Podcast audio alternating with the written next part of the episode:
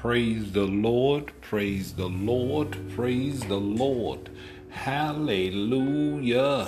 This is going through the Bible in 10, a quick synopsis of the Word of God as we traveling down that track on that freedom train, as we going through the Word of God line by line, verse by verse, word by word, as the Lord is revealing Himself unto us in a powerful, powerful, powerful way, as He's showing Himself unto us us in interpretation, application, and in revelation and we spend in three minutes in each area and one minute to wrap it all up as we chuck a chuck a chuck a chucking on down that track on that freedom train. As we pulling up at the station on Genesis chapter 3 verse number 5 and we embarking off that train and the word of God simply says for God don't know that in the day you eat thereof, then your eyes shall be open, and you shall be as gods, mm, knowing good and evil. My, my, my, my.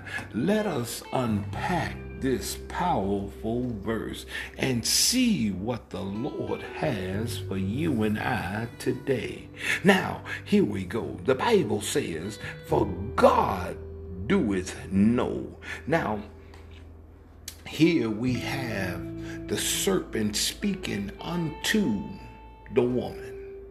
Now the serpent speaking unto the woman, and when the serpent says, For God doeth know. When he says God, he is speaking of Elohim. He is speaking of God the Father, the Son, and the Holy Ghost. He is referring to what he has seen and what he knows uh, for a fact because these is the ones that dispersed him from whence he came from. Because now, here is the power pack of this. We know that the enemy is within this particular beast.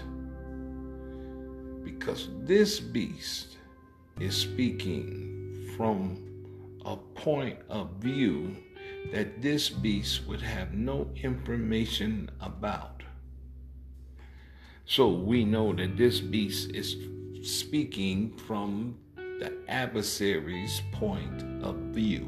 So watch what he says. He says, But God doeth know that in the day ye eat thereof, in the day that you eat, the day that you eat thereof, the day that you participate, the moment you participate in. In other words, he is telling her that the moment that you defy what God has told you not to do, the moment you participate in this action, the moment that you do this thing here, there's going to be a reaction. The moment that you do this, something is going to happen. He is internalizing not only the flesh, but the mind, because there's something that's going to happen. Something is going to happen the moment that you do this here. Something is going to happen. And this is what he says is going to happen. Notice what he says is going to happen at the moment you do this here. That the moment that you do this here, that ye, that ye your eyes shall be open that ye shall be like gods. Ye shall be, your eyes shall be open, and ye shall be like gods. Mm, mm, mm. He said that the day, let's start from the beginning. For God doeth know that in the day ye eat thereof, then your eyes shall be open.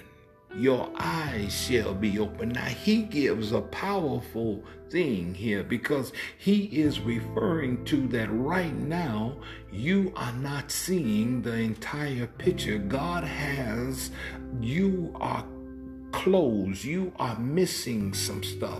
There is some things that you don't know, and what you don't know is hurting. What you don't know is leaving you out of some stuff that you should be knowing. What you don't know is some stuff that is giving you a not a fullness thereof. What you don't know is some stuff that you should be experiencing. What you don't know is some stuff that you missing out on. I'm telling telling you, your eyes are closed, and you close because He had closed your eyes on some stuff. Here's some stuff you missing.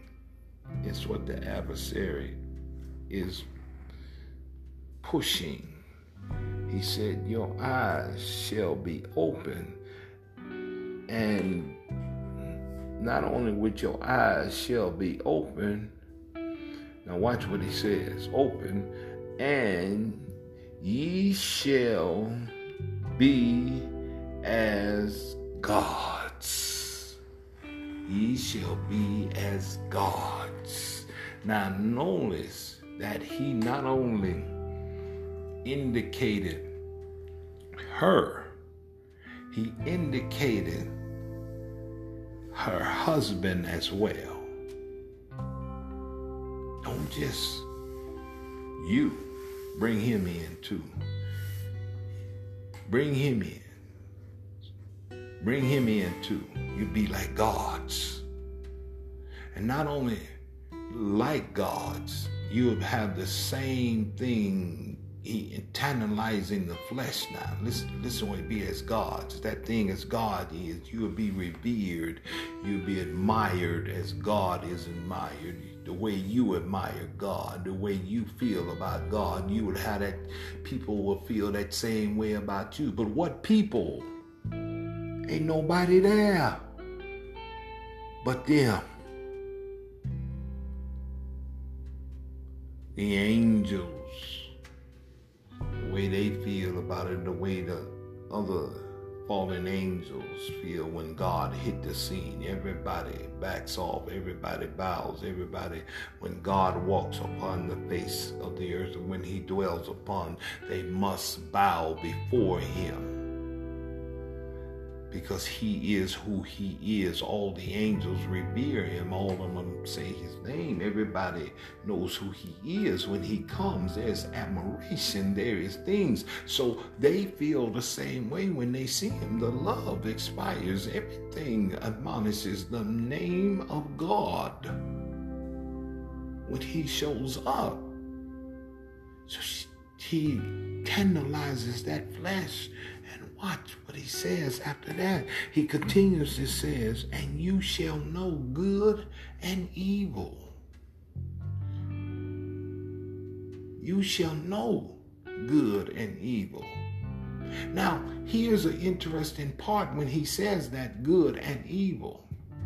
It's not that she doesn't know what's good, it's that she cannot judge good and evil because there's only one judge, and that is God. But as her being like God, he told her she'd be like God's, she can judge it then.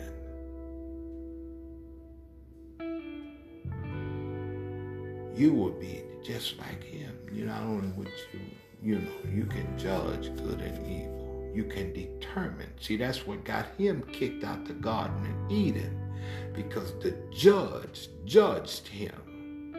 and casted him out. Now, how do we apply this to our lives? How will we apply this to our lives today? You see, a lot of times we believe, you know, there's a lot of things that people wants to tell us. There's a lot of things that all of this stuff that we think you know, people wants to let us know and, and all of this type of stuff here. And the enemy is always trying to speak to us, always trying to bring forth to us. And, and, and this is a powerful, powerful time that we know that our eyes, you know, it's always you know, things is always trying to catch us over here and catch us over there, and the tantalizing of our flesh. But here is the thing there's some things that we just don't have to experience. That God has always been trying to protect his people. Because paradise is paradise with the correction and the protection of God. See, we don't need to go and be able to judge what's right and what's wrong we leave that to God. If God says it's right, it's right this way. If God says it's wrong, then it's wrong this way. And here is the revelation. We don't need to be the one that sets the standards for right and wrong. We need to leave that up to the most holy of holy, to the most righteous of righteous. Because we are wicked and he is righteous. We need to leave that to him. And we need to let him decide. And we need to follow in his guidance, his edits, his principles, and his ordinances. And if we do that, we don't have to worry about it. This is why we pick up the word of God. Paul said it best. I didn't even know that I was coveting without the law. You see, this is why the law is good because it keeps us on the straight and narrow. Because grace withholds what the law demands, but the law keeps us on the straight and narrow. Remember, this is our lesson today.